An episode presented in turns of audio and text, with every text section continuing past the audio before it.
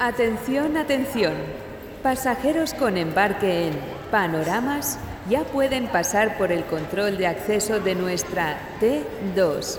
Recuerden abrir bien sus oídos y abrocharse bien los auriculares.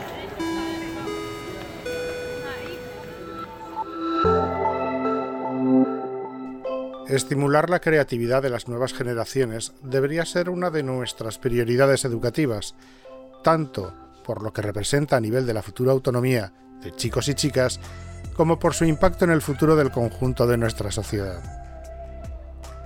El lema mantener al alcance de los niños, frase antónima de la tan escuchada mantener fuera del alcance de los niños, vendría a resumir la labor de los museos interactivos, los talleres tecnológicos y las actividades formativas de última generación. Como señala Sir Ken Robinson en su aclamado libro El elemento, el sistema educativo del siglo XXI es un fiel reflejo de la época industrial del siglo XIX en el que fue creado. Deberíamos pasar, por tanto, de trabajar y enseñar para a hacerlo con. Mirad, decía un gran gurú de las ciencias urbanas, Edward Glaser, en su magnífico libro El triunfo de la ciudad, que a la hora de valorar el éxito de un buen alcalde, al final debemos tener en cuenta si ha contribuido o no a que la ciudadanía pueda enfrentar mejor los desafíos de, nuestro mundo, de nuestra era. Que básicamente yo creo que son tres. La globalización, la digitalización y la sostenibilidad. Y si os fijáis, los tres desafíos están íntimamente relacionados. La globalización no hubiera sido posible sin ese acortamiento de las distancias que permite lo digital, que a su vez lo digital es un factor muy importante para la sostenibilidad. Por eso creo que trabajar la creatividad tecnológica desde etapas tempranas puede ser un factor transformador duradero en la buena dirección. ¿Y, cuál es la buena dirección? Pues, eh, en mi opinión, una dirección es la de tratar de empoderar a nuestros peques para que sean creadores de tecnología y no simplemente meros usuarios. ¿Y por qué? Pues por dos razones. La primera es económica. A la ciudad estoy seguro de que le irá mucho mejor si la tecnología del futuro se produce aquí. Yo siempre me acuerdo de un, senador francés, que además era el alcalde de una localidad de la periferia de París, eh, Pierre André, que visto que las fábricas eh, de, su, ciudad y de toda la periferia parisina se estaban robotizando y deslocalizando y se estaban trasladando a otros países, el, eh, hombre se había propuesto dentro de su, mandato al menos que dichos robots se diseñaran en su ciudad. Y la segunda razón tiene que ver con, una cierta eh, autorrealización personal y lo satisfactorio y divertido también que es crear ya sea un robot o un cortometraje de animación o un prototipo de un nuevo antibiótico, cualquier cosa. La creación tiene ese componente de autorrealización personal que yo creo que es impagable y que nos hace, nos hace sentir mucho mejor con nosotros mismos. Y si es más divertido, como, como ocurre a menudo en Etopía, con los talleres Etopía Kids, pues mucho mejor.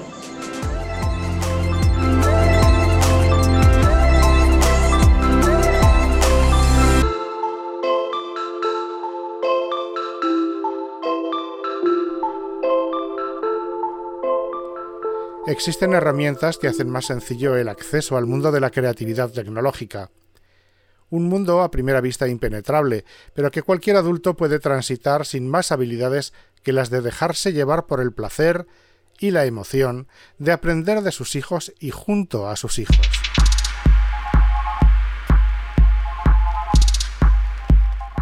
Llamamos movimiento maker a una vasta oleada de iniciativas encaminadas a que las personas reaprendamos cómo funcionan las cosas. El movimiento Maker ha aprendido en todos los continentes, fundamentalmente en las ciudades, en una búsqueda por reapropiarnos de los procesos, de la técnica y de la tecnología que hay detrás de los gadgets, de la alimentación o de la energía. Aprender a hacer pan, a cultivar el huerto o poner en pie un pequeño aerogenerador o construir un robot o programar una aplicación para el móvil son solo algunos aspectos de un movimiento global con millones de adeptos por todo el mundo y que además empieza a desbordar la esfera personal y educativa para calar en la industria, el arte o el urbanismo. Hoy os quiero presentar a dos personas expertos eh, reconocidos en creatividad tecnológica. Una es Alejandra Cortés y el otro es David Cuartillas. Dos aragoneses con un reconocimiento internacional como investigadores, como académicos, eh, como transformadores, como agentes de cambio y que cada uno en una etapa diferente de los 10 años de recorrido de Topia Kids han hecho una contribución impagable al programa.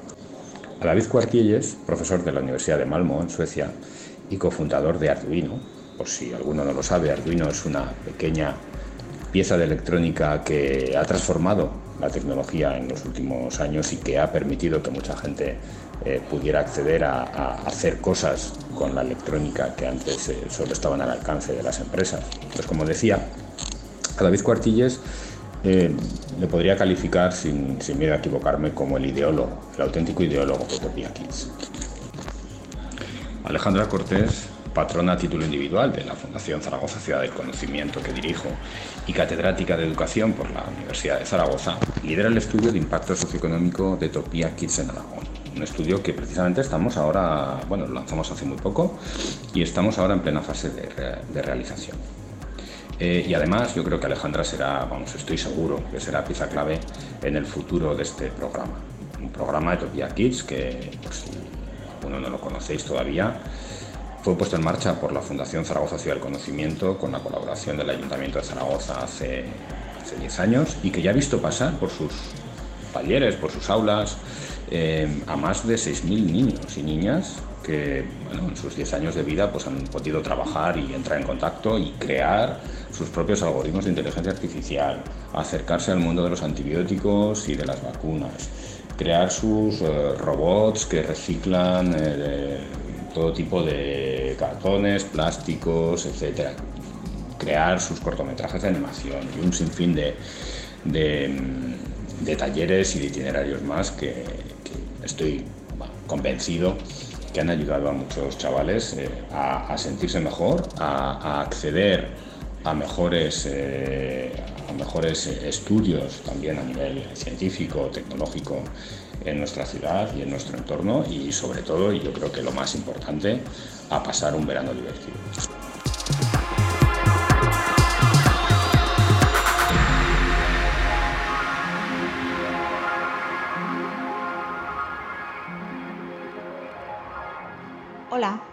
Soy Alejandra, Alejandra Cortés Pascual y soy catedrática de universidad en la Facultad de Educación en temas de innovación educativa, inclusión, emprendimiento, orientación profesional y tecnologías aplicadas a lo que es el ámbito educativo, sobre todo con un componente ético.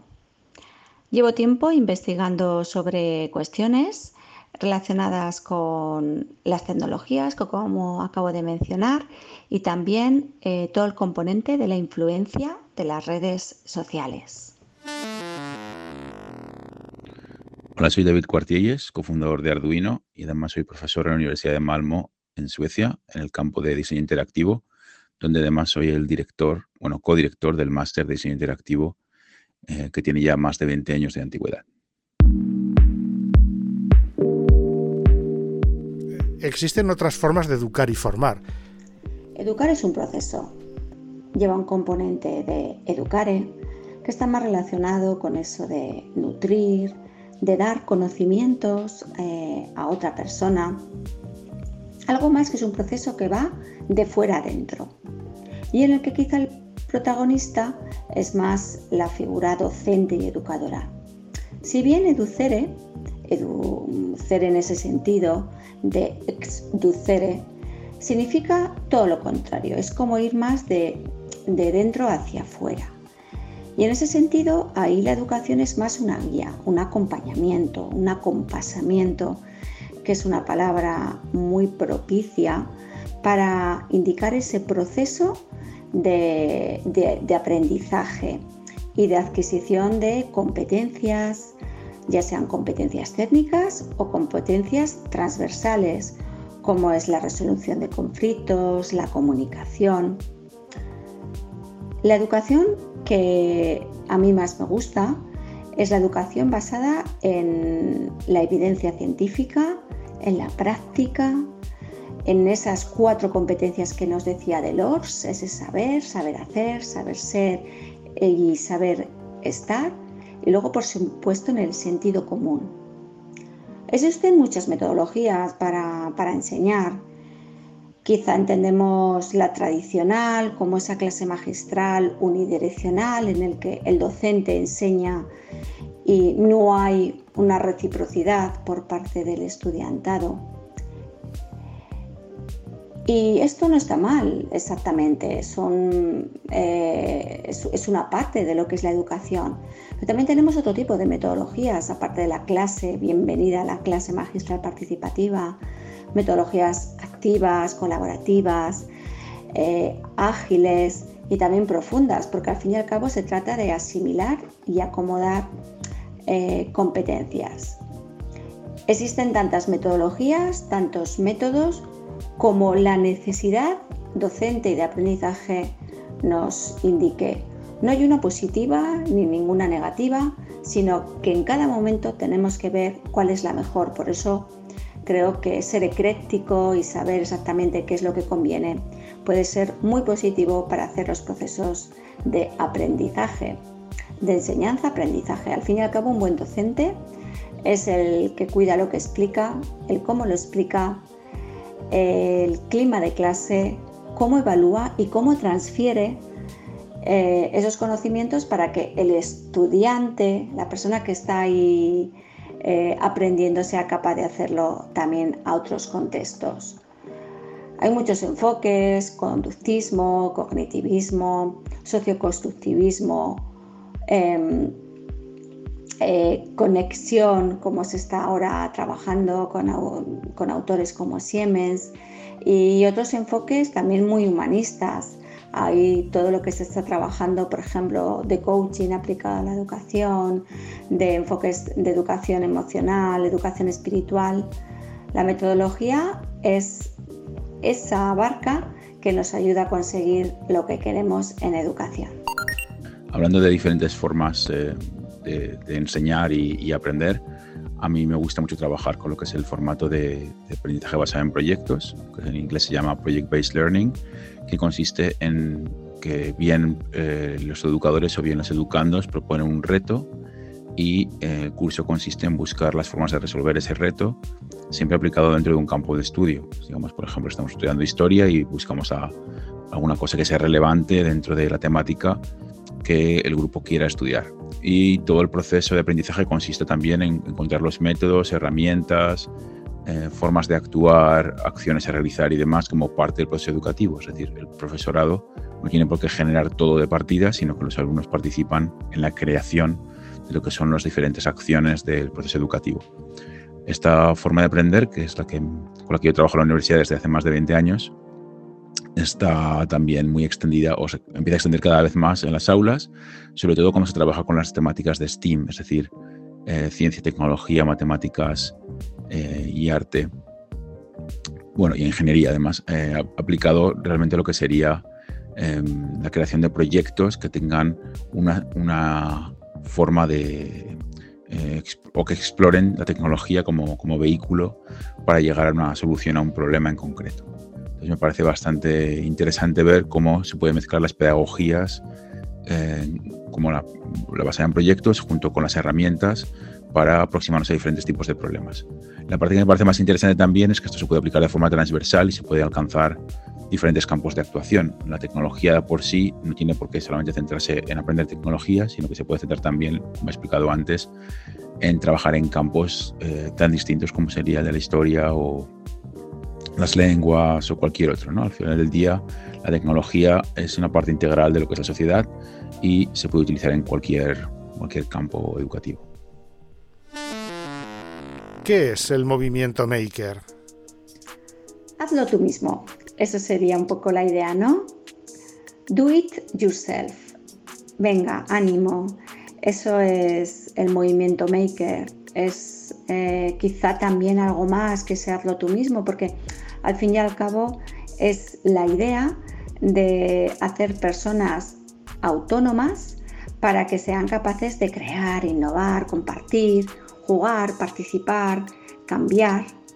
Y puede ir desde uso de herramientas más tradicionales, más artesanales y también eh, como un movimiento social en el que se utilizan métodos de fabricación quizá más tecnológica, más digital, en el que no solo el fin es crear esa, esa cuestión tecnológica, sino también todos los procesos de inteligencia computacional que pones en marcha para hacer esa creación que quieres, que quieres hacer. Eh, hay muchísimos referentes ya de, de, Maker en el mundo entero y quizá lo más interesante es que se ponen en juego muchísimas competencias que luego en la vida te van a, te van a demandar. Y es importante ver cómo, cómo hacer por ti mismo algo también tiene un elemento muy de motivación y que luego vas a poder aplicar a diferentes enfoques en la vida.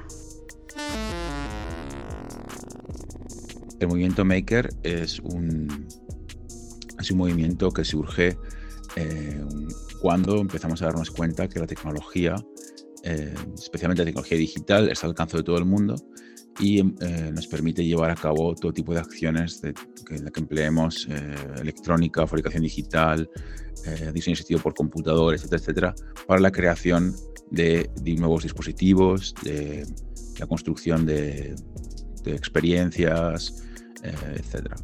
Y lo que, lo que yo veo que es muy importante dentro de este, dentro de este movimiento es que surge como un movimiento de abajo arriba, es decir, surge desde las bases, de gente que tiene interés, por ejemplo, de educadores que tienen interés en aplicar tecnología en las aulas, y eh, sirve para englobar a todo un conjunto de gente con grandes capacidades, con, experiencias en diferentes campos, no siempre necesariamente tiene que ser la tecnología, sino que puede ser otro campo, como por ejemplo la artesanía, y que buscan eh, eh, entre otras cosas, cómo compartir ese conocimiento con otra gente. ¿no? Una parte importante del movimiento Maker ya no es solamente el saber, el profundizar en el saber, eh, sino además poder compartir ese saber para que más gente se pueda beneficiar de ello.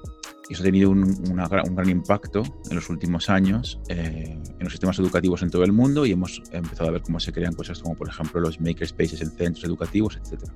Entonces, mucha gente solamente ve al final del día lo que sería la expresión final, que sería este espacio creativo dentro del colegio donde hay tecnologías como fabricación digital, pues que es impresión 3D, por ejemplo, y eh, donde los, los jóvenes pueden practicar todo tipo de temas constructivos, pero esto va mucho más allá que eso. ¿no? Está esta filosofía que comenté antes, además es siempre basada en proyectos, con lo cual está muy alineado con el, tipo de pedagogía con lo que me gusta trabajar a mí y además ofrece la posibilidad de eh, trabajar con una comunidad a nivel global. El, movimiento Maker surge simultáneamente en muchos países y eh, lo que hemos visto es que se empezó a invertir muchísimo dinero por parte de gobiernos y, espacios educativos en crearlo. Por otra parte, hay que tener también en cuenta que como todo se comparte, eh, hay muchísima información disponible en la red y creo que una parte más complicada del movimiento Maker es discernir cuáles son las cosas más importantes con las que poder trabajar. ¿Y qué aporta esta forma de aprender a los chicos y chicas? Propicia la creatividad, el pensamiento crítico, la iniciativa, como nos expone Taylor en 2016 y otros autores, o Montenero Fernández cuando alude al aprendizaje cooperativo, Derivado de esto, promueve el sentimiento de pertenencia, de orgullo, de sentirse parte de una comunidad que crea y que comparte lo que crea. Importantísimo, como ya hemos dicho, la idea de black box, ¿no? de saber usar de diferentes formas algo desde un pensamiento crítico e intentando hacer algo de manera diferente. Esa motivación intrínseca, y que anima a los estudiantes, ¿no? Pues para poder hacer cualquier cosa en un momento dado y fomenta esa transformación y esa inclusión porque todo el mundo puede ser capaz con sus potencialidades y con sus áreas de mejora de crear algo y de compartirlo. El movimiento Maker trae a lo que sería la educación, por ejemplo, en secundaria, es la posibilidad de aprender construyendo algo. ¿no? Eh, tú buscas un proyecto en concreto, por la general se suele trabajar desde el interés, es decir, se busca un campo de trabajo, por ejemplo, digamos, el medio ambiente y la sostenibilidad como uno de los aspectos con los que quiere trabajar en Naciones Unidas y se pone ese tema a la clase y cada grupo de alumnos decide una estrategia de trabajo, como puede ser, por ejemplo, el reciclaje de basuras, el mantenimiento de aguas limpias, etc. Y entonces los alumnos van a investigar estas materias y van a buscar eh, modelos o qué, poder hacer para eh, poder trabajar ese campo en concreto que les interesa a ellos. Entonces, ese punto de partida del proyecto desde el interés es una de las claves que el movimiento Maker siempre ha tenido, porque el movimiento Maker surge como una posibilidad de eh, hacer una exploración de un campo en concreto, en principio de la tecnología, para poder aprender por uno mismo a, crear algo. Entonces lo que esto ofrece al sistema educativo y, a los, y al alumnado en general es la posibilidad de poder aplicar eso al interés personal. Y obviamente el interés personal influye mucho en la motivación, la motivación por el aprendizaje, lo cual tiende a mejorar lo que sería el proceso de aprendizaje. Em, otros campos que son relevantes o otros aspectos importantes que, han surgido en, educación secundaria ha sido que al poder eh, trabajar los alumnos y los profesores con, eh, por ejemplo, educación basada en proyectos, se dan cuenta que este tipo de metodología se puede hacer expansiva y puede empezar a funcionar en otros campos. Ya no solamente tiene por qué funcionar en lo que sería eh, pues, asignatura de tecnología, sino que se puede aplicar a otros campos. Esto lo vimos, por ejemplo, trabajando con un proyecto que hicimos con Arduino que se llama CTC, eh, Creative Technologies in the Classroom o eh, Tecnologías Creativas en las Aulas en español. Cuando lo aplicamos en Cataluña, eh, los alumnos que van a la clase de tecnología y aplicaban la educación basada en proyectos y aplicaban temas de cultura maker, luego pedían al, profesorado que si podían emplear el mismo tipo de pedagogía en otras clases. ¿no? Se, se, daban cuenta que podían trabajar de esa forma y que les resultaba útil y aprendían de una forma distinta, les resultaba más entretenido y incrementaba su motivación. Entonces yo creo que es una de las grandes ventajas. Para finalizar, ¿qué experiencias personales o qué eh, querríais añadir a todo lo que hemos estado hablando sobre estas eh, experiencias makers que se encuentran aquí en Zaragoza dentro del programa Etopía Kids en Etopía? Creo que todos tenemos eh, dentro de nosotros, de nosotros mismos las ganas de, crear algo con, nuestra, con nuestro propio cuerpo, con nuestra propia forma de ver el mundo. Por eso la cultura maker hace caso a, a esta cuestión tan intrínseca que nos hace movernos por dentro para hacer un mundo mejor por fuera. Forma parte de la esencia humana esta idea de hacerlo por nosotros mismos. Es un poco una idea, ¿no?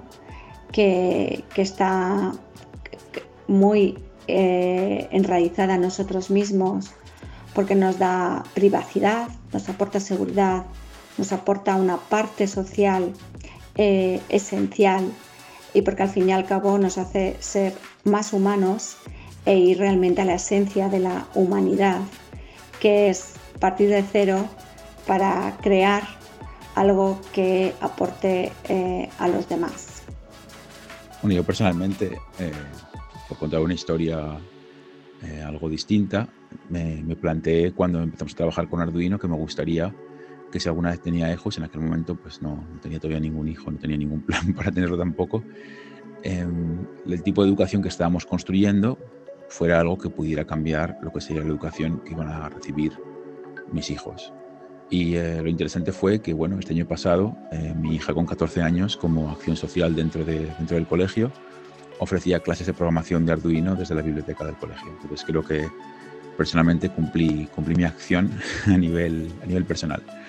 Pero bueno, hablando ya en forma más global, eh, me doy cuenta que hemos ayudado a transformar lo que sería el, proceso educativo en muchos lugares y creo que es importante y también hay que tener en cuenta que esto no es estático, es decir, bueno, Arduino ha sido una herramienta que ha venido a ayudar lo que sería traer movimiento maker desde la perspectiva electrónica a centros educativos, pero tenemos que darnos cuenta que la tecnología sigue evolucionando y tenemos que ver cuál será el siguiente gran paso que hay que dar em, para hacer todavía más accesible esta tecnología y ponerla en manos de la gente que más puede hacer con ella. Si la ponemos en manos de gente que tiene 12, 13 años, cuando esa gente se gradúe del colegio y vaya a la universidad, será capaz de hacer cosas que nosotros no éramos capaces de hacer cuando estudiamos ingeniería. Yo creo que es muy importante tener esto en cuenta y darnos cuenta que lo que hacemos tiene un impacto en el futuro y, eh, y que además hay que tener en cuenta también lo que serían todo tipo de consideraciones tipo ético de género y demás a la hora de crear estas tecnologías.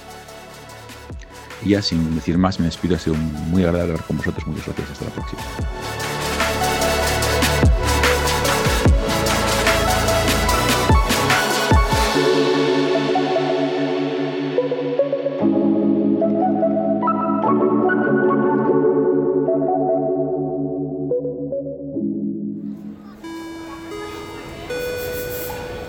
Esperamos que este vuelo de panoramas haya sido de su agrado.